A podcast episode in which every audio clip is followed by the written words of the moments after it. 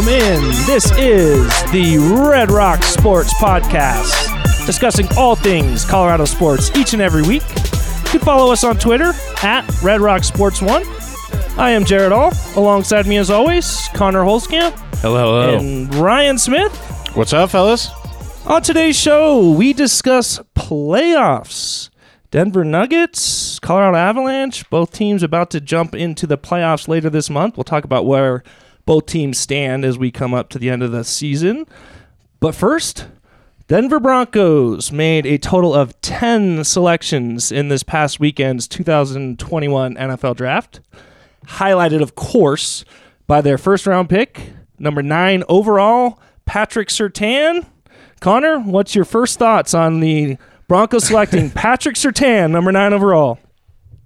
You know, I don't hate Patrick Surtain. This is nothing against Patrick I'm glad you did clarify that because Uh, it's going to come I- I off. wanna Everything say you that. say the rest of this Um, time is going to come off. But you know, as I said last time, I I think it's an it's a wasted pick.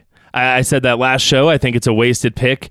Um, I it's not that I don't like Patrick Surtain. I think he's going to be a, a good NFL player. Has the potential to be a great NFL player. My problem is where is the ceiling? Where's the upside with that pick? I see the upside on on hitting on a quarterback. You, I mean, it's Super Bowl. The the Super Bowl is the upside. Uh, Patrick Surtain could end up a Hall of Famer. A- And, what does that get? Where does that get you? Is, is he going to win you a Super Bowl? it- we've talked about this at length before, and I, I think that, that we value certain positions differently. Obviously, we both put a lot of emphasis on the quarterback, Connor, but I, I, I can't disagree with you there that a cornerback is not bringing you Super Bowls. Okay, a cornerback could be a very influential part. I think that it, it is very valuable to have a leader like that, a guy I- think, uh, like you just alluded to, Patrick Surtain, I believe, is going to be a great player. He was actually one of my favorite players in this draft. On the surface, just looking at him as a pick, I think it's a great pick. The value, the situation that the Broncos were in, I, I can't justify making that pick at that moment. Yeah, I mean, I know you and I, Jared, both were really on the Justin Fields horse. we, were- we were, Well, we were and, and, and just to touch on that, Connor, last week we we all three gave our picks and come around to, to pick nine. Ryan and I both had Micah Parsons going to the Broncos at nine. You had Justin Fields. And and here we come up to pick number nine, and both guys are on the board. Oh, and Oh, I I, thought for sure it was going to be one of them. And I actually was so confident in my mind that it was going to be Justin Fields. I mean, it fell in your lap.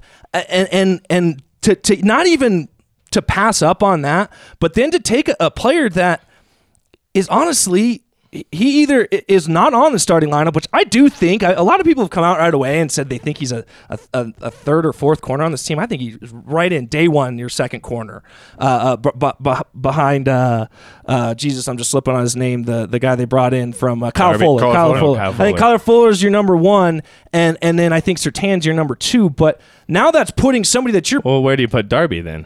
on the bench, and now that's a ten million dollar Yeah. man sitting on the bench. So I'm not going to get too caught up in the dollars. I think people get way too bent out of shape over how these billionaires spend their money. What do I care? You're under the cap. Who do I care who you're paying that money to? So long as the best product is on the field. And I think when you look at the the value and the situation that they're at, it, it's not just about passing up on a quarterback. It, it's the value you had at nine, not having to move. You did not have to give up. You look at what the 49ers gave up to get the third overall pick. They exchanged first round picks. They gave up two additional first round picks plus a third round pick. The Bears, who selected Justin Fields, two picks after the Broncos at 11, traded their, I think it was the 20th pick overall, along with their 2022 first round selection, plus a fourth rounder and a fifth rounder. You're giving up a ton of capital typically to get there. So, you know, next year, the Broncos may be in a situation to do that. And, and now you're going to have to give up so much more. It fell in your lap. It was right there for you to take. You didn't have to mortgage your future to get it. I, I just don't understand how you can pass up on a guy yeah, like you that. know, um, I I know that we're on the same page a little bit with here, uh, but this is truly going to define uh, George Paton's draft and honestly career as a GM to to some degree. I mean, Justin Fields, if he turns out to be a Pro Bowl caliber quarterback, a franchise quarterback, he will forever be linked inexplicably with with this draft pick and you know, it's interesting. It's interesting for a first time uh, GM like that to to step in and, and I mean it's a risky move uh, just from that standpoint, right? I mean for his legacy, for his uh, future hiring prospects, it's it's a big risk because if he hits and you didn't take that franchise quarterback, it's going to be you know that that's going to be follow him for the rest of his career. See, and I actually disagree with you there because I think if he makes the pick of Justin Fields, then then his career goes as uh, with the Broncos Yeah, at least that's goes as. Justin Fields goes. I think by not making the pick, it gives him that like he still gets a chance. He will get a chance at some point in the next three years to take his guy, and then if that guy fails, sure. Yeah, I think the the fact that they didn't take Justin Fields just goes to show you that the writing's on the wall for Vic Fangio.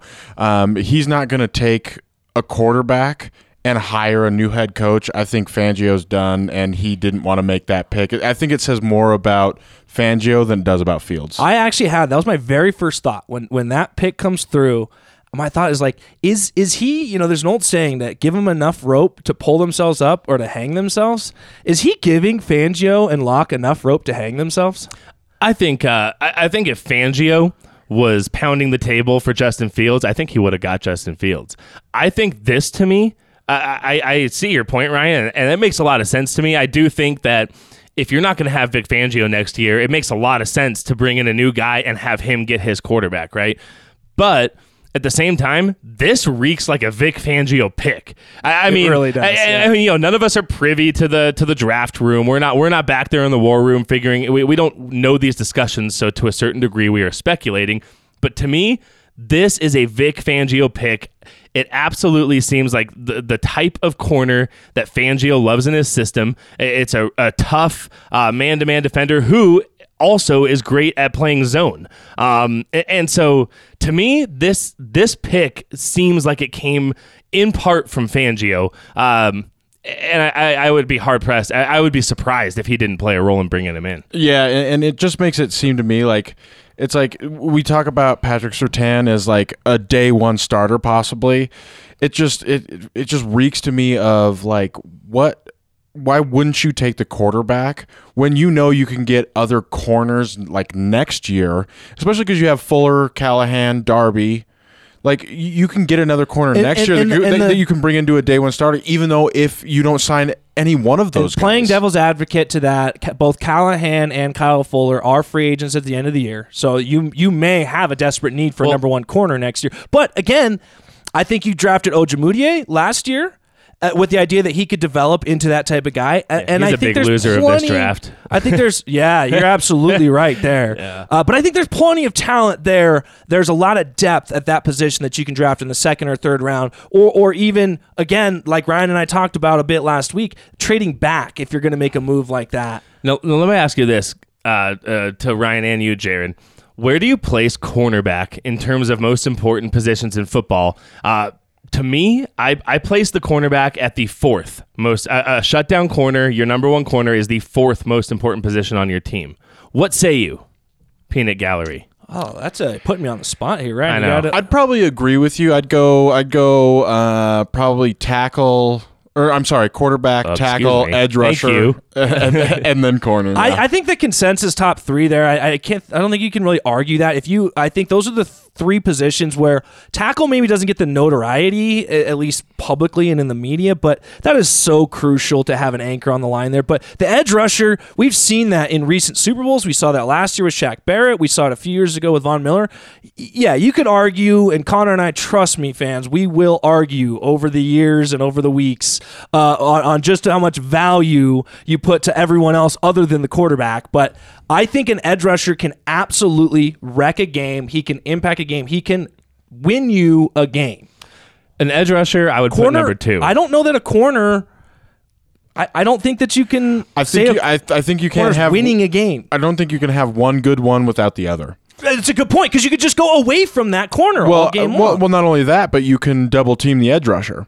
So, but but if they're if the corner's not Well, and there's such a Guarding them. There's a symbiotic relationship, of course, between the, Yeah. the front seven and, and then the, your you know defensive backs. You got to obviously cover well enough to give enough time to get to the quarterback, and vice versa. You got to you know get to the quarterback in order for him to try and rush a throw. So I get that. I- There's I'd honestly but tell me, Jared, when is the last time a cornerback?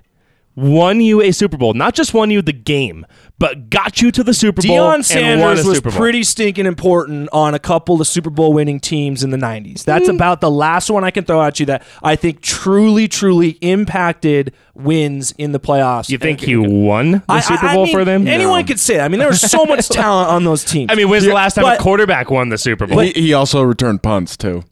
And and he was he was dynamic in that sense. great. But Deion Sanders went and and I'm I may be mixing it up, but I believe he went from the 49ers winning a Super Bowl with them. He went to the Cowboys, won a Super Bowl, beating the other along the way. I mean, it, it- to me, I can I could argue that his impact on that team was the difference, was what pushed them over the top, being the Cowboys over that. And I know there's other players that were involved with it. I'm not going to say Deion Sanders won them those Super Bowls, but I, I think he was probably the last player that in my mind, impacted the game so much that I could say yes, he was a major reason why they won that Super Bowl. Even in the Broncos Super Bowl win, when they had great I was wondering when you're going to bring that up. I, I I don't think you could truly say those guys were the reason they won. If not for that pass rush, I don't no, but but you know game. what? Even Von Miller, Super Bowl 50 MVP, and and all due respect to Von Miller, played great that year and that game. He didn't win you. He didn't Two get you strip to sacks. and win One you. of them got you a touchdown. He won that game. Uh, Connor. I, I didn't say the game. He, I- I'm saying won you the Super Bowl, which includes all the games before that, getting you to the Super Bowl. It wasn't Von Miller. He was a huge piece. Okay, don't get me wrong. He's a huge piece. It was a But he was generational not- defense. Uh, yes, exactly. So uh, neither here nor there. I, I we will save this argument for another time in terms of the importance of the quarterback because me and Jared could go all day on this. Uh, I do want to ask you though before we move on to any of these other draft picks, which I know we want to get to. Um, where in terms of this first round, uh, we're still looking at this first pick. Where does this leave Drew Lock right now? I mean, you have the addition of Teddy Bridgewater coming in a little bit, uh, you know, a few days before the draft, and then they pass on a quarterback in the first round. Um, and obviously, you know, I know I know Broncos fans out there have heard the rumors of Aaron Rodgers potentially coming here. I know that that's in the mix, but right now, as it sits on the Denver Broncos, where is Drew Lock in the in the plans for the future? I think the the pressure got turned way up on Drew Lock uh, over the course of the last week. Uh, of course, since we recorded our last show here, uh, not only was there a lot of discussion the Broncos drafted in quarterback, obviously you referenced Aaron Rodgers, but Teddy Bridgewater was brought in at, at very worst to be competition with Drew Lock. So you're not even guaranteed at this point in time with the roster as it's currently constructed to be a starter. You are competing in camp. no. no, Drew Lock was not competing in camp last year. This was his team, and, and, and he didn't really take him anywhere. So now you're competing in camp. Um, leading up to the Super Bowl, and I think this is a good time to dive into this. Um, I first heard the rumor. I don't know, maybe a half hour before the first pick was taken. Uh, Mark Schlereth was the first one that I heard uh, uh, break it, and I'm not sure if anyone prior to that ha- had brought it to, to the media, but the rumors of a, of a potential trade between the Denver Broncos and the Green Bay Packers for, for Aaron Rodgers, presumably the number nine overall pick was going to be a part of that. And rumors continued to swirl um, all the way up until really all the way through the night. Uh, I think even after the first round picks were, were, were taken. But now we're sitting here. It's it's Tuesday. Uh, it's what four or five days since then. Uh, a lot of that has died off. Some. Um, I think maybe some of the early assumptions of how close the deal was were not accurate. Uh, obviously, because we're sitting here on Tuesday and this trade still hasn't happened. Um, Connor, what do you think? Is this deal dead? Is that is there any potential? Oh, there's happening. there's plenty of potential. Absolutely. Uh, you know, I I look at this a couple different ways. First of all, from just an, an odds maker's perspective, uh, as of you know today, uh, what is it? It is May fourth. Uh, DraftKings had the Broncos as the second most likely team for Aaron Rodgers to throw his next pass on, and that was at plus two hundred. Um, and, and of course, Green Bay was number one, and I believe minus one fifty. So it is definitely not dead in the water. Uh, you know, the odds makers seem to have something going for them. They understand a little bit of what's going on. Um, you know, where there's smoke, there's fire. There's a little bit of that going on. One thing is is Mark Schlereth breaking this. He he isn't typically one to just I mean, he doesn't. He, he's not known for making things up. He has a lot of connections. He has a lot of uh, player connections. Really, with Mark Schlereth, a lot of his connections are player connections. I fully believe Mark Schlereth was given information from a source that he believed to be honest and true. And I believe that person may have even been giving him good information. I actually look at this as Aaron Rodgers and his camp putting those strategic buds in people's ears so that exactly the scenario that happened would transpire. I think this is what he wanted. I I I, I think he wanted the Packers to feel like their hand was forced and this was the best value that they were going to get. And so I don't think it was by accident that the information was was presented to a person like a Mark Schlereth or probably several other people as well out in in the local sports media that that this was all but a done deal so that then the Packers felt like their hand was forced and they had to make this happen. Well, so what's interesting is you see the reports coming out from Mark Schlereth uh, and then almost immediately, you get this whole flood of, I mean, you got Mike Klis with the Denver Post, and you got Ian Rapoport and uh, several other guys coming out almost immediately saying, no, no, no, I am told that there have been no trade talks with the Broncos. So it's always interesting when you when you get this uh, when you get uh, respected reporters who have good connections and conflicting information. It's always interesting when they are at odds with one another. You know, so you know that there's strings being pulled behind the scene. Just like you said, there do not be fooled into thinking that that you know pol- politics and pressure from behind the scenes are not playing a role in who's leaking what.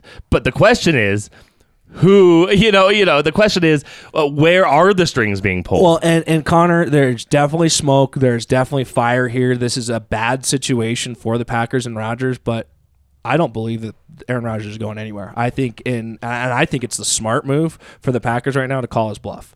I think you take this as far as you can calling this bluff. You don't the Packers have gone to back to back NFC championship games. Aaron Rodgers was the MVP of the Super Bowl last year. I get that you're high on Jordan Love, but you got to be high if you think Jordan Love is is the guy you should turn to right now with Aaron Rodgers on your, your roster. I don't care how many first round picks you get. You're in a Super Bowl no, window. Yeah. And, and us as Broncos fans, we can appreciate that. We have seen how quickly a Super Bowl window can close up on you. I, I, think you have to at least make another run or two with, with Aaron Rodgers. And so I, I, I see the Packers holding on to Rodgers at least up into the season to see if they can call his bluff. And if, if week one comes around and he is not ready to play football, then I could see them moving on from because in my mind they're in an advantageous position. At any point in time in the next 12 months, they will get three first round draft picks for Aaron Rodgers. So what if you lead up to the uh, uh, the beginning of the season and uh, Aaron Rodgers says he's not showing up? Then now we start talking. Who's making offers? Okay, so so I just want to, but I, don't think it's going to happen. I, I I am calling Aaron Rodgers bluff. I think he shows up into camp. I just want to butt in, and, and, I, and I think, and I actually texted you guys this the the night of the draft is I think the big biggest reason why a trade didn't happen is because before June 2nd, um, it's a dead cap hit of $37 million if they trade him right now. After June 2nd, it goes down to 14. And that's a big impact. And put put my tinfoil hat on, conspiracy theorist over here. I think that the Packers said, you know what, we can't take that cap hit, but take this guy, include him in the trade, give us those draft picks that we want, but, and it's a done deal. But the interesting thing, and, and maybe it ties to what you're saying, Ryan, but the the Packers took a corner in the first round. They need multiple corners, uh, oh, or or maybe it's a swap. Maybe the Broncos also wanted a corner. Hey, you, we'll take your guy, you take our guy. I mean, that's a that is a tinfoil hat right there, my friend. Well, and, and and if, if it doesn't include Surtain, I, I think you're you're gonna have to give up either you're gonna have to give up a young good player. Like I'm thinking like a Bradley Chubb, and that'll take like a first round pick off. Maybe um, you haven't exercised as have have they exercised as? Uh, they actually yet? did they officially did. Okay. this weekend. Yeah. yeah. So so maybe it's a it's a Bradley Chubb or um or it's it's got to be at least two or three first rounders. You know. Yeah, you know. Uh, and i- if that happens, by the way, I'm I'm loving Oh yes, All we of are that. we are uh, Or it- celebrating Broncos Re- regardless of what exactly the trade is, especially if the Broncos can pull off a trade at this point and keep Patrick Surtain, all of a sudden that pick looks really, really Yeah, good. but come on, let's, let's not kid ourselves. You cannot be drafting off the theoretical, the hypothetical prospect. I mean, I know you agree with it, me on this, but regardless, uh, we get Aaron Rodgers, we don't get Aaron Rodgers. Let's all hope we get Aaron Rodgers. If the Broncos get Aaron Rodgers, they are definitely a threat to Kansas City in the AFC West. He is that good of a player. But let's let's come down from the sky a little bit here, Jared. Okay, I I, I still want to look at the way I the way I see it. The Broncos passed on a quarterback in the first round. From Drew Lock's standpoint, th- uh, he's a winner of this draft. As of right now, Sure. he is he is in a great position. But with that said, I will say, I look at this Broncos QB room. I think this is Teddy Bridgewater's job to lose. I, I truly think, and, and and I will say that with the caveat that it is better for the Broncos if Drew Lock beats him out. So I am rooting for Drew Lock to beat out Teddy Bridgewater, but I think if it's a relatively close competition, I think this is Teddy Bridgewater week one is what we see. This is George Paton's uh, George Paton's guy he brought him in. He's seen him with when he was with Minnesota. He he likes him. He likes what he sees. He he brought him in. I think he brought him in for more than just to push Drew Lock. I, I truly believe that. I I'm sitting here trying to come up with arguments against you, trying to disagree with you, but I, I think the Broncos can win more games with Teddy Bridgewater. I'm not sure it makes him a better team. I think Drew Lock can do more. He's more dynamic. Um, and you know, for the record, you know, I will go on record saying I like Drew Lock. I think he's a good quarterback. I think he can even be an above average quarterback. I never think he'll be elite, but you put a really good team around Drew Lock, I think it, he can be a, you know, a, a Jimmy G, uh, you know, a, a Tony Romo type, you know, that kind of like really good. He's very talented.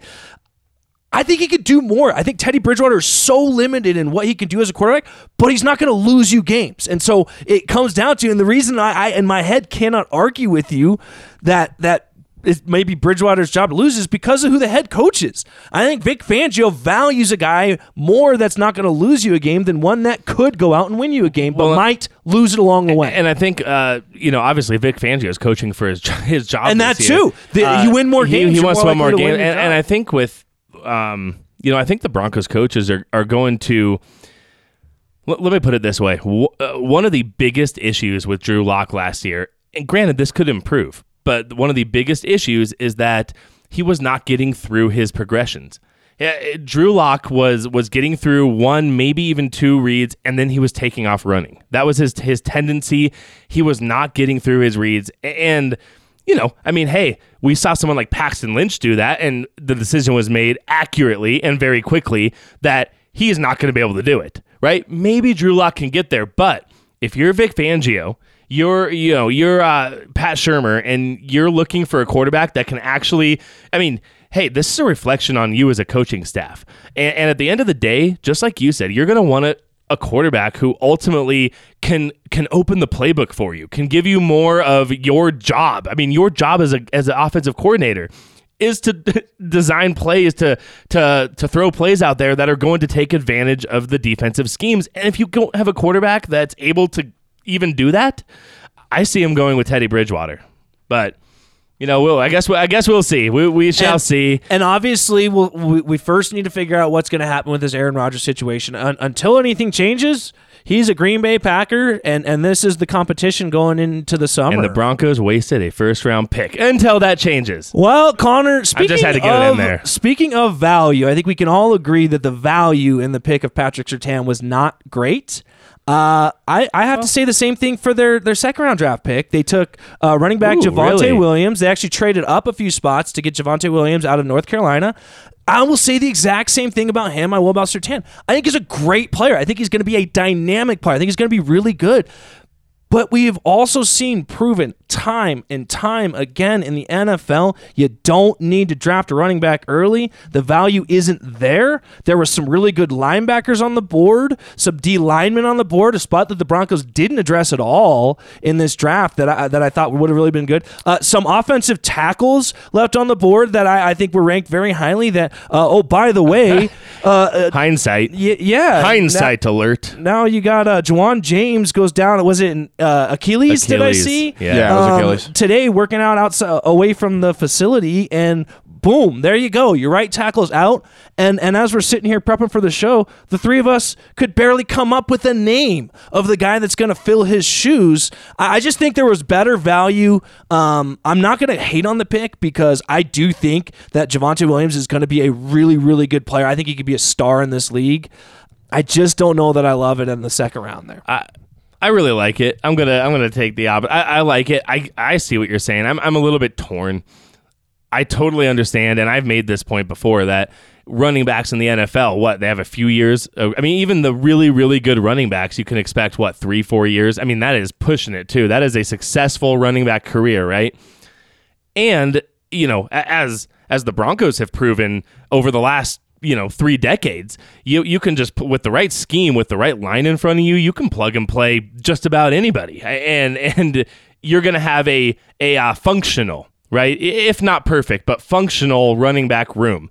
Um, so I get you, but this guy is exciting. I look at this pick uh, of Javonte Williams, and I am excited to see him. I, I know I, have a little bit of a Jerry Jones in me, where I, I want some, I want some star power. I want some offensive uh, I, fireworks. I heard you know? that uh, Patrick Surtain was Jerry Jones' boy. I heard Was that's it? who Was he it? wanted. Uh, so th- this guy Javonte Williams uh, was actually recruited out of high school as a linebacker. Uh, he, he played middle linebacker in, in, high school, and and schools were kind of passing up on him. So he his coach switched him to the running back position, and that's when he got some serious looks. Because I mean, look, this guy is is explosive. This guy is is powerful. I mean, I think we've all seen everyone out there has seen the the highlight run of uh, uh, that he had against Miami, uh, where he is just dropping his shoulder and just leveling safeties. Right? I mean, this is a good pick for me. I, I mean, I like this pick. I think he's an all around running back. He's going to push Melvin Gordon in ways that, you know, quite frankly, Phillip Lindsay could never do. Um, he blocks. He, he is he's a good pass blocker. He is a, a he can catch balls out of the backfield, and you know, by all accounts, he's a really high character guy too. So I like the pick. I'm gonna, but but in hindsight, right, with the Ja'Wuan James injury, I, would have been all right with an offensive tackle being being taken with that pick. I will I will say that. Uh, I, I just look at guys like uh, Trey Sermon, a, a Chuba Hubbard that went in the later rounds. I think those were both day three guys that I just don't see a whole lot of difference. I, I do think Javonte Williams is very good. I just don't know that he's bringing another level that those guys aren't already. Yeah, the only problem that I had with the Javonte Williams pick, and, and again, like you said, Connor, um, the, the, the the tape is unreal. Um, is that Jeremiah Owusu Koramoah was still there, and I think the glaring need for a middle linebacker was much more evident than a running back well, I, was. I I really like the the fourth pick that the Broncos took. Uh, yeah, Barrett Brown, uh, Baron Brown, Baron excuse Browning, me. yep. a linebacker out of Ohio State. Yep. He's kind of a, a mixed guy. I mean, he's a He's a hybrid he's bigger than he looks. Well, and that's why I'm not too upset about the Javonte Williams pick because I do really like Baron Browning too. Especially, I didn't really know much about him, but after watching some, some film on him, uh, he he looks really good. Yeah, watching good. his highlight reel, it, it's good to see the athleticism that I think the Broncos have been lacking at their linebacker position. And again, the size. I believe he's like 6'2, 6'3, 240 pounds. I mean, that's big for an off ball linebacker. So uh, I'm, I'm interested to see how they utilize him early on. If he's a guy that gets on the field right away, I, I think you may see more of a, a special teams, uh, maybe situational linebacker. Maybe he's coming in as more of a coverage linebacker, being that uh, the the existing guys on the Broncos lot, roster. Are Well, not what I coverage what I noticed watching some some of his highlights and, so, and some of the tape on him is they um, Ohio State used him inside and outside. Right. So he can a, a lot like uh, I always struggle with his name Owusu Koramoah. You give it more of an effort than I do. I'm just like, oh, moving on. Well, the, the, the, Well, the- they, they call him JOK. That's that's what I've been. okay, hearing JOK. referred to. Let's refer to him there as that then. Um, but is that they use him? They used him a lot, not only in the middle, but they'd bring him off the edge too, which I really like. Yeah, he uh he's he's an exciting pick. To me, he he kind of reminds me of a, a bigger, more athletic Danny Trevathan.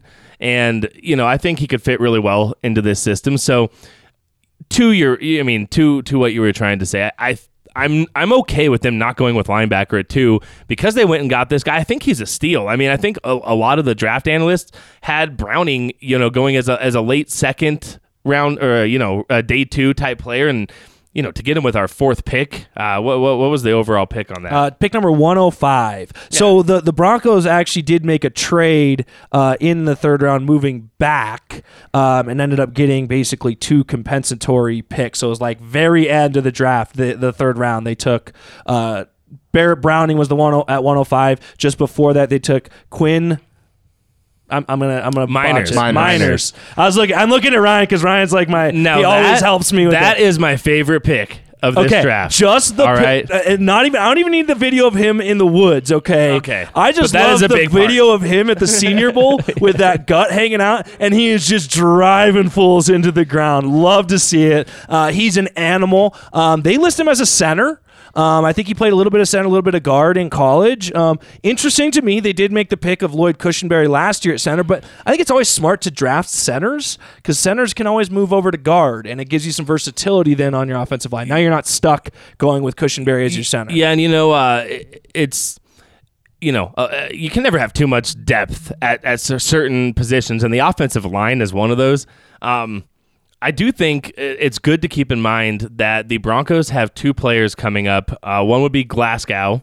Uh, who they're going to have to make a decision on after this season. There, there is an opt out to that contract after this season. And he did not play well last year. Uh, there were some injury issues along the way. So but- so we'll have. I mean, we'll have to see, and, and the Broncos are going to have to take a look at that. But there is a potential that he is no longer on the team next year. And then you look at a guy like Dalton Risner, who. I think you know the fans like him. He's from Colorado, and, and that's all great. And you know we're all pulling for him. Um, but at the end of the day, too, Dalton Risner only has one more year before you have to make a decision on him as well. So I think the addition of Meinerz allows you to cut ties with one of those veterans if you need to. Um, it's a great pick. I, although you know, a D three player, you don't you do not see a D three athlete getting picked that high in the draft all that often. Actually, getting picked in the draft at all. all yeah, that often. I'd It is- actually love to know the number of That would uh, be- that- D3 picks. Ryan, you give but- us a look up on that. The D3 guys taken maybe even the last 10 years or so. Not a ton of them, but um, I see a it- theme though. I see a theme with George Paton's first draft. All right, I wanted to I wanted to say this. Okay. So, okay. uh, you know, I, I think John Elway, when he had some really bad drafts in a row, I think he kind of he he he kind of switched his ideology at some point, right? And and instead of he went his early drafts just going for these pure athletes, right? That was that kind of was a theme that was emerging. He just wanted speed. I mean, speed was a huge part of John Elway's first few drafts, and it just didn't work out. And, right? and he liked them arm tall strength. Them tall. quarterbacks. Yeah, he liked them tall. uh, and, and so then John Elway went and kind of switched his mentality, if you will, to where he was picking team captains. He was picking these high character guys, these captains, these leaders. Right? He wanted to build the culture, and I think it was the right move. At, at excuse me, but at at the time, um, but I am seeing a trend emerge with George Paton's first draft, and that is physicality, bullies, hard nosed football players. And that intrigues me. I mean, you go look, uh, you know, almost every single pick, and, and these guys are are strong, bully. They they are they are gonna beat you. I mean, to use the uh, what was it? The De- Detroit coach that said we're gonna bite your kneecap, and then you're gonna get down. We're gonna bite your other kneecap. It's- so he, D- Detroit's coach, he drafted a couple of kneecap biters in this draft. Yeah, yeah. sure. So- but no, you you you are right. I think Quinn uh, Meinerz absolutely fits that. I think Javonte Williams, the way he runs the ball, is very physical, very tough. Um, you, you, I think you're onto something there, Connor. So you know we'll see we'll see how it works. Yeah, so uh, going back, let's see, this is to 2007. There are nine, including Meinerz, that was this year. Um, only nine players from Division Three that were ever drafted. The highest being in 2015, Ali Marpet, the uh, tackle for the Buccaneers. Uh, he was taken in the second round. And I believe he was on that Super Bowl roster last year, if I'm he not sure mistaken. was. hmm And then probably the most, uh, uh, the the biggest name that uh, I see here is Pierre Garcon. He was Okay. taken in the sixth round by the Colts. Interesting. So some some some good picks there for the Broncos. One other guy I want to just bring uh, some light to that I think was a really really good pick from the Broncos in the fifth round. So late in the draft, number one fifty two, Caden Sterns, safety out of Texas. This is a guy that his freshman year started for a very talented Texas team. And anybody who follows college football knows Texas is loaded with talent. They may not be getting the best out of that talent, which is why they keep cycling through head coaches. But Caden Sterns was a, a starter at safety as a freshman. He was Big 12 Defensive Freshman of the Year. He was first team All Big 12 as a freshman. And then his sophomore and junior year kind of got quiet. And I think there was, um, you know, some, you know, lingering injury issues. I think there was a, some some questioning of, of some effort at times uh, when it comes to Caden Sterns. But the talent is there. I think this is a guy that could very easily have gone first or second round had he continued the trajectory, trajectory. of what he was doing as a freshman. Um, so I think the Broncos got a steal here. I don't think See, he's going to be a, a surprising starter. pick. I don't think he's a starter this year one, but I actually would say a, a good player comparison for him is Kareem Jackson. I think he is very similar in style to what Kareem Jackson does, and I think he is a perfect fit to slide in behind him. And I would not be surprised at all if Caden Sterns is your starting strong safety in 2022. I, I wouldn't be surprised. I also wouldn't be surprised if he flat out doesn't make the team in 2022. You know what? That's So, he's kind of one of those one of those guys, uh, things. a, a high risk, high reward. See, and my, my player comparison is Will Parks. Okay, To be honest with Yeah. you, I mean, not not necessarily a high profile name, but the effort, the body size, like the highest name that I would drop for him would be Earl Thomas. He's more of a um, kind of a, a a headhunter, you know. yeah. Well, I'm sure we will all take a Earl Thomas. We would be all excited if he turns out to be an Earl Thomas. Hey, but hey, Earl Thomas out of Texas. Um, the you know, U. I think it was a surprising pick. I, I think most of the mock drafts that I saw had him going, you know, had had Caden Sterns going later, much later, and I think the Broncos really reached for him. So, um, it's an interesting pick. It's more interesting that we went and backed it up right back to back with yet another safety. You know what Um, though? I've heard a lot of people say that, and and uh, could you name a name on the Broncos depth chart at safety behind their starters? They got nobody. They needed depth at safety. I think that was very smart. I think they did a good job late in this draft of attacking positions where you need a lot of depth. These are good special teams guys. These are guys that may not see the field on defense, but are going to have an impact on your team. It's a point. I mean, at the end of the day, too, by all accounts, it, you know, if these scouts are to be believed, and all these these head honchos that do nothing but pour over draft every single day of their lives, if they are to be be believed, then this is a relatively thin uh, draft class. Whereas, you know, it's really top heavy. The first couple rounds has some really solid pieces, and and after that, you're kind of shooting darts to a certain extent. So, I mean, if you're shooting darts. You know, it, it, it's not the worst idea in the world to try and get your safety. I yeah, mean, in the fifth round, I'll take a flyer on a guy that has second round talent. Yeah, and to be honest with you, I'm pretty sure Jamar Johnson uh, out of Indiana was taken after Caden Sterns. He was. He was. and and just looking at uh, his highlights, his his tape, um, just as a pure safety, I like Jamar Johnson a lot more. He's much more of a ball hawking. Well, well, Caden Stern seems like he's more the type that's going to come up and hit you in the mouth at the line of scrimmage. Jamar Johnson seems kind of more overall, Mm-hmm. More of like the. Justin Simmons Right, type. exactly, Not saying he's Justin Simmons, but Right. more more of the type where he's long, he has he has athleticism, he's a real he, he kind of has a knack for for ball hawking, if you will. Right, Um, and Sterns just seems like he's going to take more chances than Johnson will. So you know, it'll be interesting to see, man. I, I you know, uh, talk about. uh, I'm just looking at my notes here. One one thing I wanted to mention was uh, when you're talking about winners and losers on this draft. Was there any Bronco player who is a bigger loser of this draft than than uh, Freeman? Uh, uh, Royce Freeman? Yes. No, he's not making this roster. Yeah, eh, I mean, was there was not, there not, any not Broncos just the player- draft, but then the, the signing of Mike Boone, which I mean, Should he have a- made the roster in the last couple of years? Probably Yeah, not. you know. in hindsight, uh, I don't. I don't know that he really had much impact either the last two years. But no, he. The Raiders are probably taking. They like taking our I backup wouldn't be surprised backs and if making he's- them into pretty good running backs. Apparently, I wouldn't so. be surprised if he's cut in the coming weeks here, uh, before like we even get into OTAs, off-season workouts, anything like that. I wouldn't Oh be yeah, no, no, absolutely, absolutely. Yeah, there's even a uh, so Vic Fangio in his presser after the draft um, was asked about the running back rotation this year, and his exact quote was, "Hopefully this year, with our three backs, Boone being one of them, we'll get a nice flow."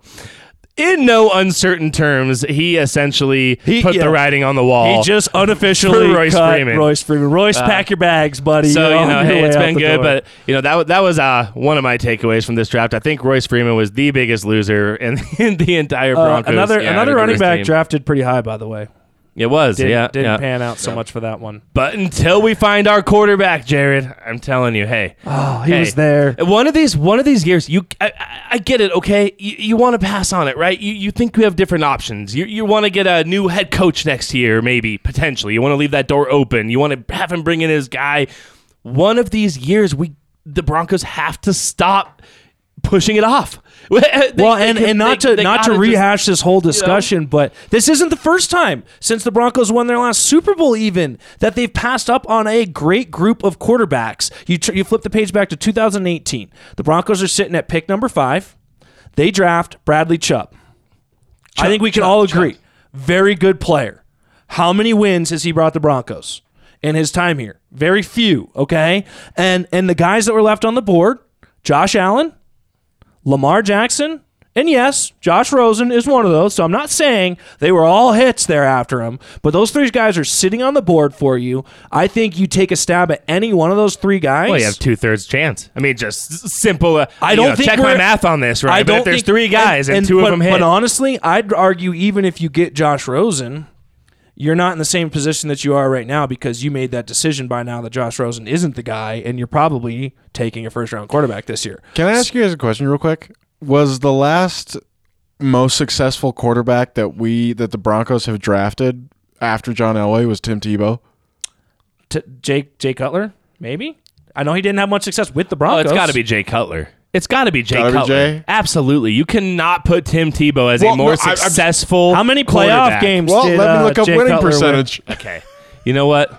At least with the Broncos, zero. to Jay the Cutler, had, quarterback Jay Cutler discussion. had diabetes. All right, you cut, cut him some slack. he looks like there's a few more things going on there than than just diabetes. You man. know what? Uh, McDaniels broke Jay Cutler. I will. I will go to my grave on that. McDaniels broke a lot of people. I will go to my grave believing that Josh McDaniels was an informant for Bill Belichick, sent here to ruin Yes, the yes. Denver Broncos, bring back intel on how to ruin them for the next 10 years, and was quite successful in doing so. Yes, tell me more about this flat Earth of theory of yours, Jared.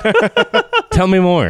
Well, okay, you want to hear more? Because Oh, no. he was not the please no. only he was Please not the no. only Cut him off. disciple of Bill Belichick that went to an AFC team I will and then that you. team Eric Mangini. Um, I mean, the list goes on and on. All There's a lot of bad coaches that have gone to AFC teams for Belichick. I'm telling you, he knows what he's doing. Okay, before we move off of football here, before we move off of the NFL draft, Ryan is going to put Connor and I on the spot here. Oh, Uh, no. we're gonna run through Connor. Uh, and, You're gonna you know what? run I'm gonna through turn, me. I'm, yeah, I'm gonna run right through That you. is You and I know it could intimidating. both happen. Okay? you Okay. keep talking about your quarterbacks. We Oh, might just God. have to. Uh, Connor or uh, Ryan, I'm gonna turn it over to you. We're gonna play a little game of uh, fortune telling. Yeah, so fortune teller here. I got uh, picks that were um, very close to each other or at the at the same position. So, uh, first one I want to bring to you. So we're gonna do for a better rookie season right now. So you have uh, either the first one I have is Ja'Marr Chase that went to the Bengals, or Kyle Pitts that went to the Falcons. I am going to say Ja'Marr Chase. Um, I think the Bengals are a surprise team in 2021, and I think that offense is going to be dynamic with him and Burrow. They were great. Is at Burrow going to even play at the beginning of the season? Do we? Uh, do we it doesn't this? matter. By week six, he'll be in, and It doesn't fine. matter. There, there Jared is again with the quarterback doesn't matter. Well, the Bengals aren't going to do go I win a Super do Bowl. I didn't say they're going to win a Super Bowl. Right. They'll be a surprise God. team. What we have to do is finally get this quarterback Ah, show good, out good. of the I'm, way. I'm glad you If, took him because darn it, I'm if the Broncos would have just taken a quarterback, we could have put this all behind us. I am so glad you took him because I am going to take Kyle Pitts. Okay. I'm going to take Kyle Pitts. I think it's a great offense for him. Um, th- they really like to use their tight ends. They, you know, and traditionally, I mean, yeah, you know, had uh, Matt Hooper Ryan and Matt Ryan, right? Matt Matt Ryan has really involved his tight ends. I think Kyle Pitts is a great fit for them. I am a little surprised that they did not take a quarterback, uh, but.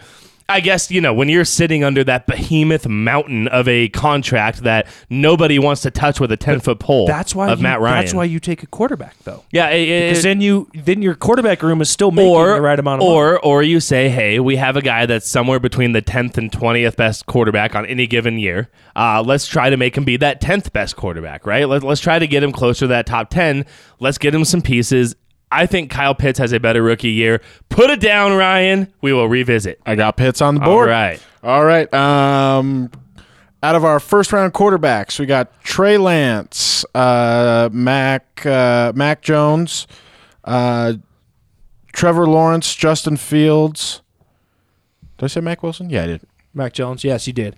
Um, Well, I think we're both are probably on board with the Trevor Lawrence train. I mean, All right. should we Um, take Lawrence out of that? no, no, no, no. I, I mean, you can take Lawrence. Lawrence isn't my name for the best rookie season. Oh, the best rookie season is what yeah, we're going yeah. at Best here. rookie season for these guys. I'll, I'll, I'll turn to you first here, Connor. well, I'm gonna. I'm, I mean, I'm still gonna take Oh, Trevor. I'm sorry. Zach Wilson is what I meant. I'm still going to take Trevor Lawrence. I'm still going to take Trevor Lawrence. I'm not going to. I mean, this guy's a generational type talent. This is something that does not come around every year. Uh, I'm still taking Trevor Lawrence. Although I do like some other names on that board. I know you and I are both really high on Justin Fields. Uh, but you know what? Now that Justin Fields went to the Bears, I, I, I do not. I, I, do not believe that that is a, a good system for him to succeed first year. Now, granted, I think he could be a really good quarterback, and, and time will tell. Uh, I don't think he has the type of talent, and he's not polished enough to where he can just go to the Chicago Bears and suddenly have a great rookie season. So I am taking Trevor Lawrence. I am going to kind of take a flyer here, and I'm going to go with Zach Wilson. Okay. Wow. I think he's going to do to the Jets what Darnold did to the Jets. I think he's come in and he's going to Break them? I think he's going to look great his Oh, rookie sorry. year. Everyone's going to get on board. and, and then I think over time, you're going to see that he's just more of a flash in the pan type quarterback. But I think they, they, they brought in some talent. He's got a big arm. I think they're trying to go complete, you know, bizarro world that they've been in uh, previously under Adam Gase. I think they're going to really open up this offense for him. And so I like Zach Wilson to have the best rookie season, not the best career, but the best rookie season. Okay. right. Quarterbacks. All right. So uh, next one we have is a battle of the tide. DeVonta Smith or Jaylen Waddle, who has the best rookie season? And remind me where each of these guys landed. I know Devonta Smith went to the Eagles. And Jaylen Waddle went to the uh, Dolphins, I believe. The Yeah. Dolphins. Okay, that one's an easy one to me. That's Devonta Smith Mhm, with I the agree. Eagles. I'm not a believer of Tua. Uh, I think they're looking for a quarterback by the end of the year, and I, I think he holds back that offense. I think so too. And although we are both lefties and we've established this, I am not a believer in the lefty quarterback. and besides that point, Steve I'm Young not pulled it off. Uh, Steve Young did pull it off, but then I mean that you know there's a first time for everything, Jared. Oh, not a first time, but there is a there is a couple outliers here or there. But um, you know I'm, I'm going to agree with you on this one. I, I like the the Eagles' ability to move the ball right now better better than you know. So I think there's more talent around that offense. yeah, I, I like I like it. So we'll, we'll we'll agree on that one. We will agree to agree. All right. Well, last two that I have are actually picks that went um, one before the other. So first one is Najee Harris. Uh, went to the Steelers at number 24, or Travis Etienne at uh, 25 for the Jags.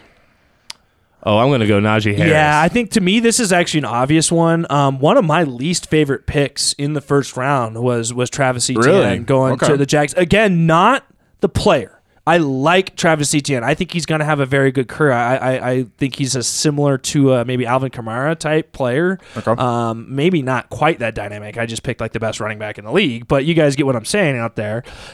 But the fit. Uh, the the Jags, I mean, they, they they have a good running back in, in James Robinson that really had a good year last year, and I just don't see the need there. They have garbage offensive line. Uh, Trevor Lawrence is a rookie. I think I think a lot of things pointing in a direction that I don't think Travis Etienne has a great rookie season. Yeah, I I, I agree. Uh, I, I think the Steelers um, have really shown that they can run the ball effectively. They've they've utilized multiple running backs uh, uh, to success many times before, and so I um and you know he could very well be their lead back. So.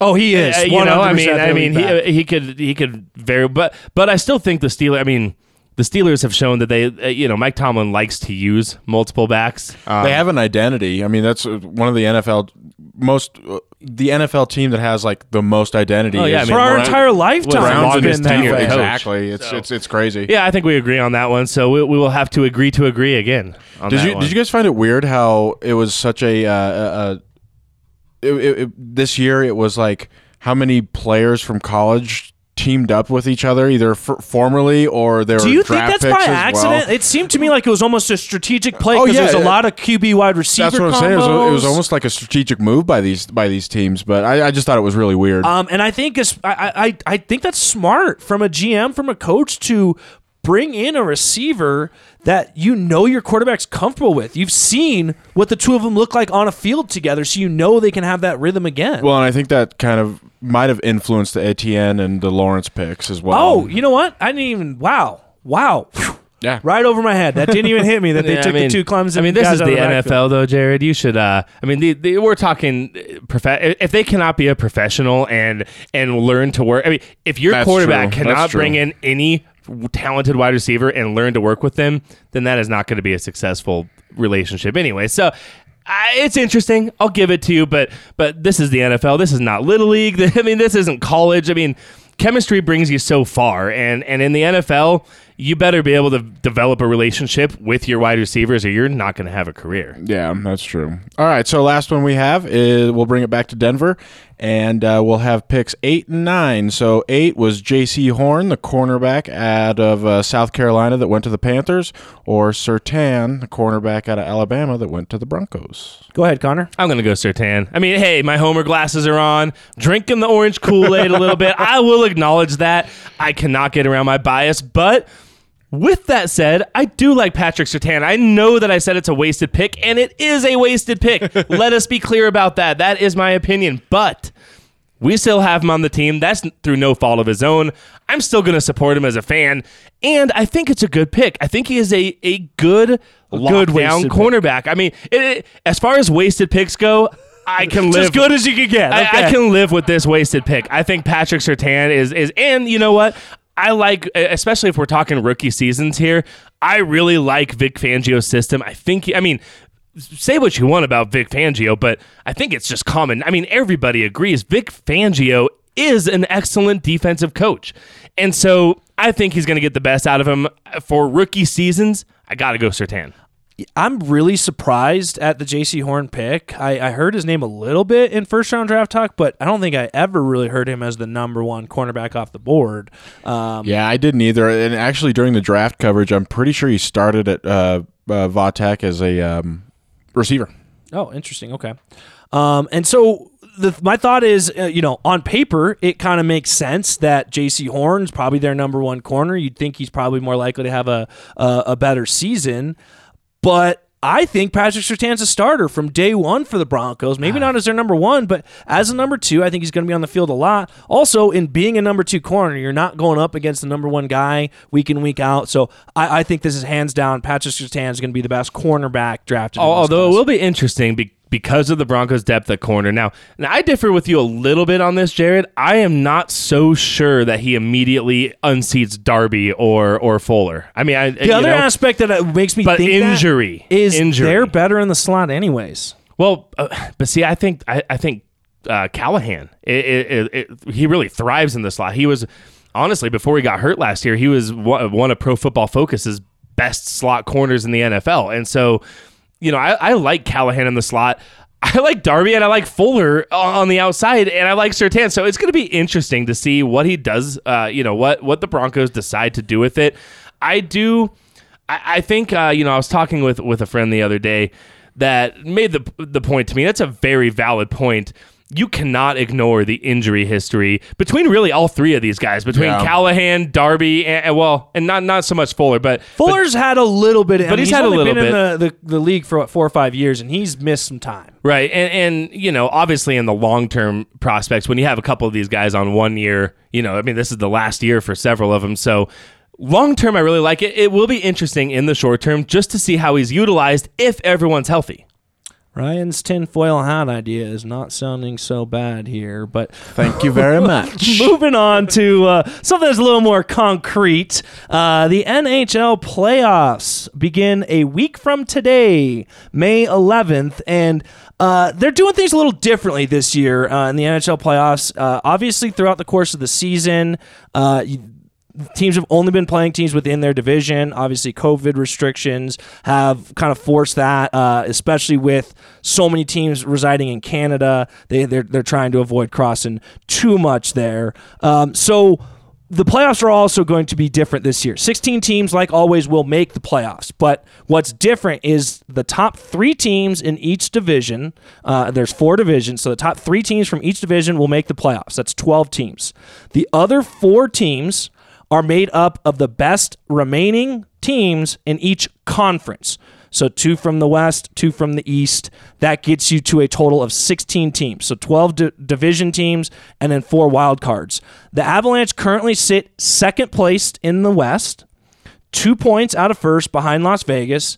Uh, if the season were to end today, they'd be facing the Minnesota Wild, which is not a great matchup for the Avalanche. Now, I'm confident in the Avalanche to get through any team that they play in the first round, but but not an ideal matchup. So you'd love to see them get into that one seed, but regardless, I think the expectation, the hopes, the energy around the Colorado Avalanche in Colorado, I, I can't remember this having been any higher since the last time they won a Stanley Cup. So my question to you two gentlemen is this season Stanley Cup or bust for the Avalanche? Are we disappointed in anything short of a Stanley Cup victory for the Avalanche? I think you're. I, I think you're disappointed at anything short of a Stanley Cup appearance. Um, I'm not sure about a Stanley Cup victory. I mean, the thing about the Avalanche is is they got a lot of guys under contract. I mean, they're a very young team.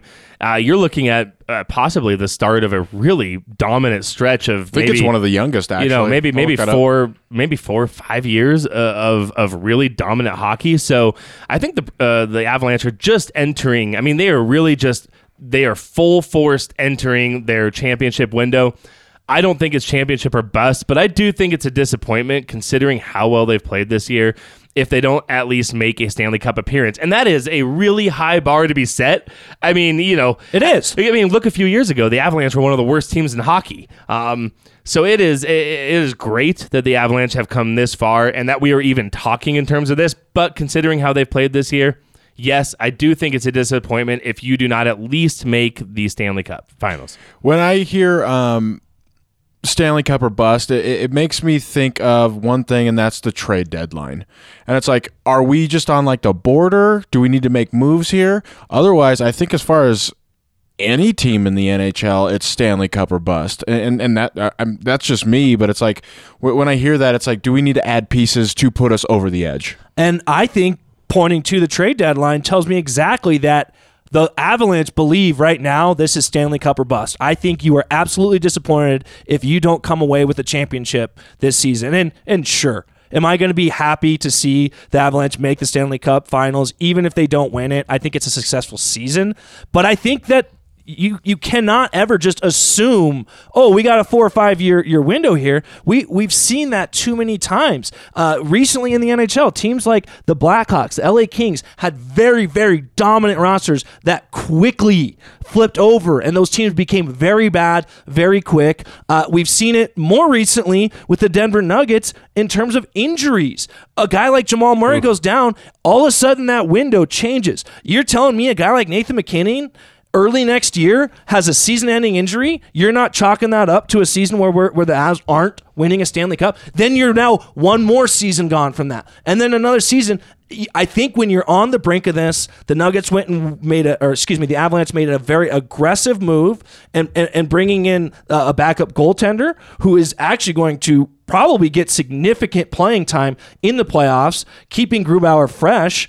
I think they are all in on this right now. I think that's a smart thing to do because if you don't win a championship, you never know when you're going to have that chance to do it again. so th- this is uh, this is according to uh, rosterresource.com, which is a part of the NHL.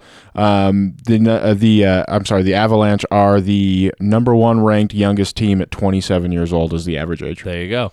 Hey, it's it, it's a good point, Jared. You never know when you're going to get back there. Um, you know that that is a good point and and with injuries and everything and you never know. I mean it takes so much to win a championship in any sport. It takes some luck it takes a lot of skill it takes really everything just kind of aligning in the right way. Um, i just don't think i don't see this window necessarily closing. You never know when you're going to get back but it's not the end of the world because you still have years in the future to hope for. We can all certainly agree that the Avalanche are going to be a very, very fun team to watch, regardless of expectations. We'll have to get uh, we'll have to get our Avalanche or our hockey expert here, maybe. Yeah, I, I, think so. next week will be a great time to get Tyler Walgie back in. Of course, we need to check in with his schedule. You know, he is. I can't busy, wait busy for playoff man. hockey, man. Um, it's we're so there. Fun. We're there, Ryan. By the time we It's get so to the, fun our, to our watch. show next week, it will have already begun. Uh, by the time you guys are listening to the following week's show, which will be May the 12th, uh, you already have playoff hockey happening. So uh, we're, I think, very excited. I, you know, honestly, I there's a tinge of disappointment for me just as a Denver fan, as a Colorado sports fan, because it really felt like that we were going to be blessed with two teams at the same time going on championship runs. And I'm not saying that the Nuggets aren't, but obviously that Jamal Murray injury, man, it just like what could have been. How cool would that have been? To be talking all Yeah, the way a- into June brutal, about man. basketball and hockey. Yeah. Uh, instead of who, of course, we end up being forced to be talking about in June, the Colorado Rockies. Oh God. who we're a little we're, we're busy a little bit this last week um, they took really no time to name an interim gm which is is no surprise uh, there's obviously got to be a guy in there running the show uh, and they uh, promoted internally bill schmidt uh, to be the interim GM, and we will hold that role through the end of the year. And and uh, I don't know, Connor, is he going to have any part in bringing in the You know, permanent GM? Uh, I don't. I don't think so. No, but but I do. I, I don't think it really means all that much right now. Um, I think this is still the Dick Monfort show for for the time being. Uh, they, have said that they are they are going to broaden their search uh, at the end of the season. So we'll see what that means. Uh, hopefully, they bring in somebody very very far away from the dumpster fire of the Rockies to bring in a new set of eyes.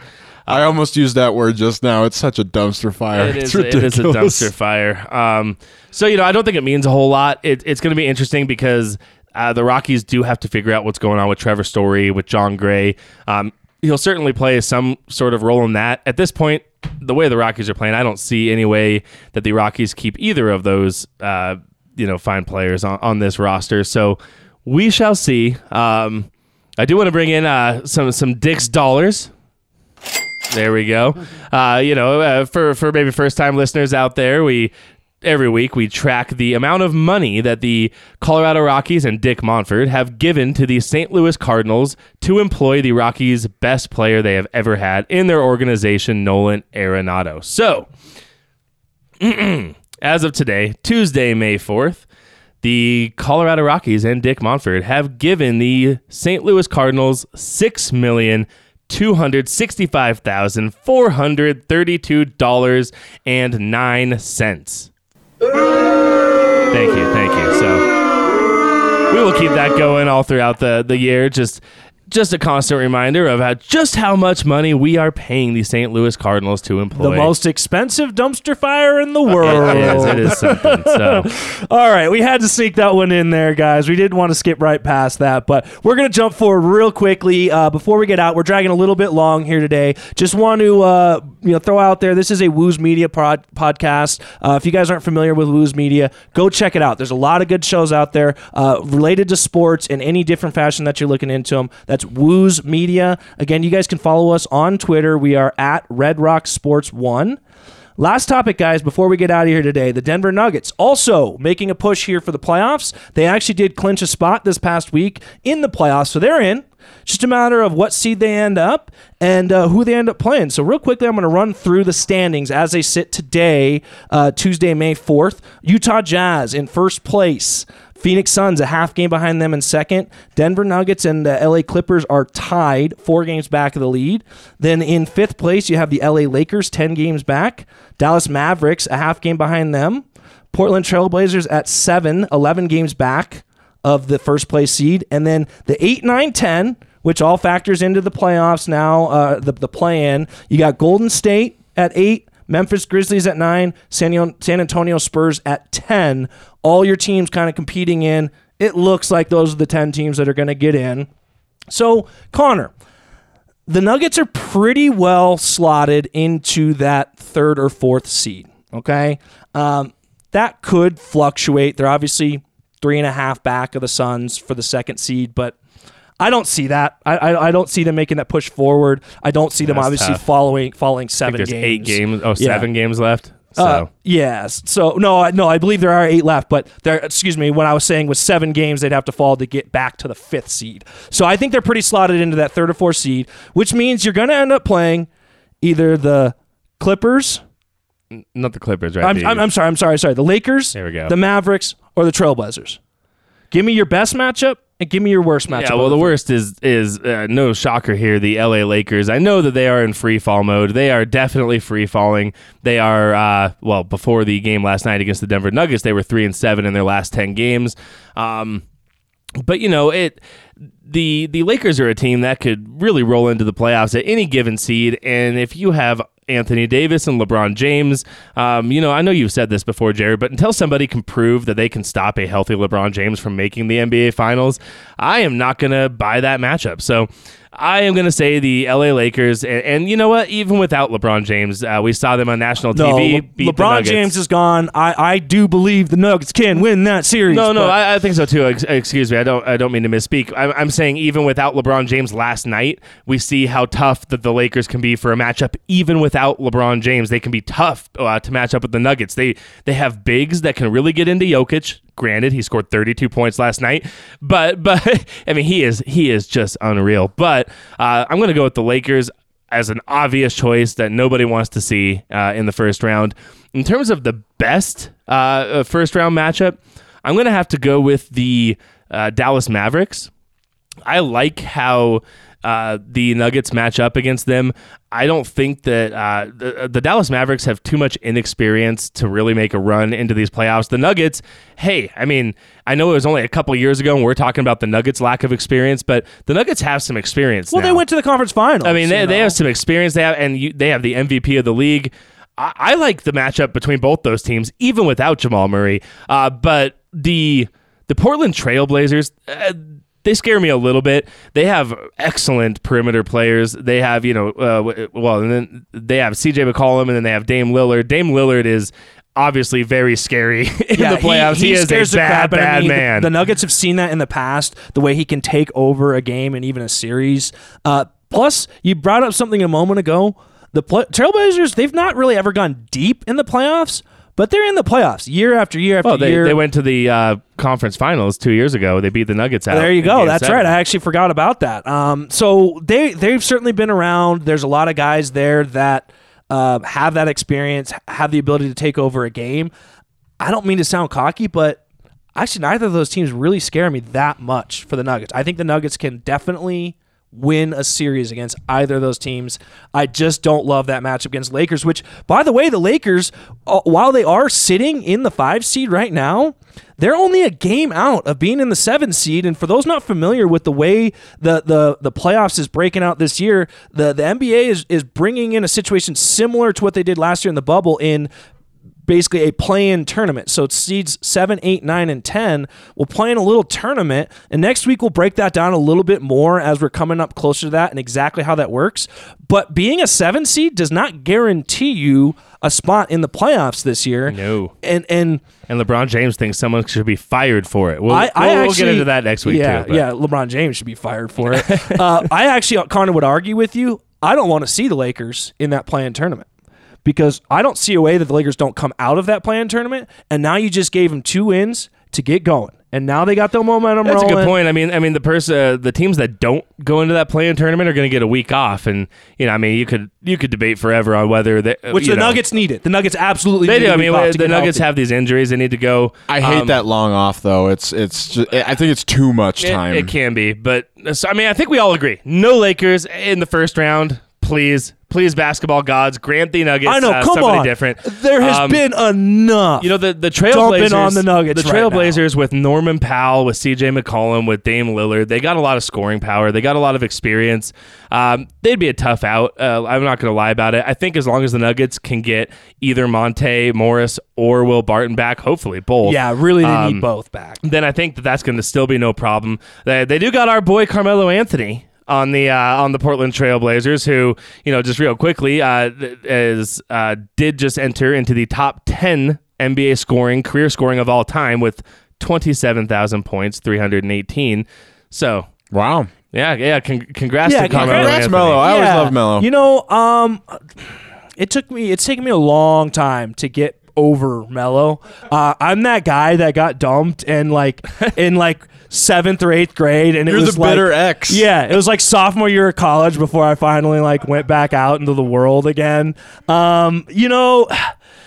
Melo just he kind of burned us here, but man, he had some great years. That was so much fun. Those years with with Allen Iverson and Kenyon Martin, and man, they had a couple of runs. They really did. They had a window there where I I thought Hey, they were going to. he took one of the worst teams in the entire NBA and made them a playoff contender the first year in his rookie season, and he never looked back. I, I So- would I would argue that the Nuggets of today aren't where they are without Carmelo Anthony bringing them back into the limelight a little bit. And I'm not saying that obviously they've drafted really well, and that's what's allowed the Nuggets to be oh, as Oh, successful yes. as they are now. But it's allowed guys, you know, like a Paul Millsap, to want to come play in a place like this because he sees it's a team that hey, in the past they've done this before. They've gone on runs, and so I I, I say thank you to Carmel Anthony.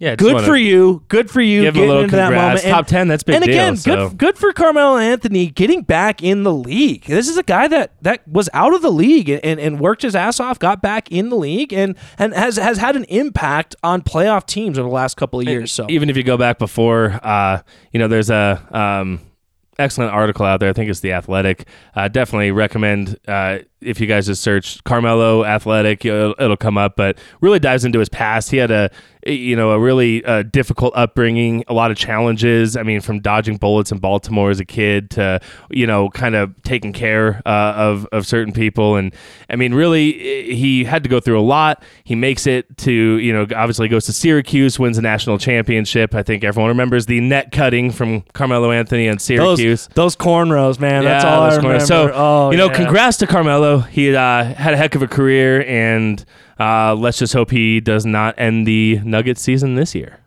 Yeah. that- why you got to leave us on a sour know, note there, Connor? I think I, it's it's he's a role player at this point in his career, so we're not afraid of Carmelo. But we just wanted to say congrats to Melo. Wanted to point it out there. Definitely one of the Nuggets all-time greats, and maybe one of these upcoming shows we'll have to go through each of our uh, all-time great Nuggets lists. So.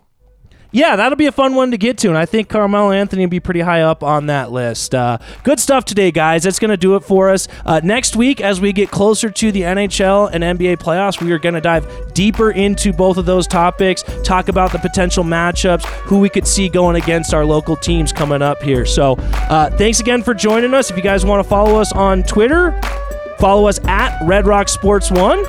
Thanks for joining.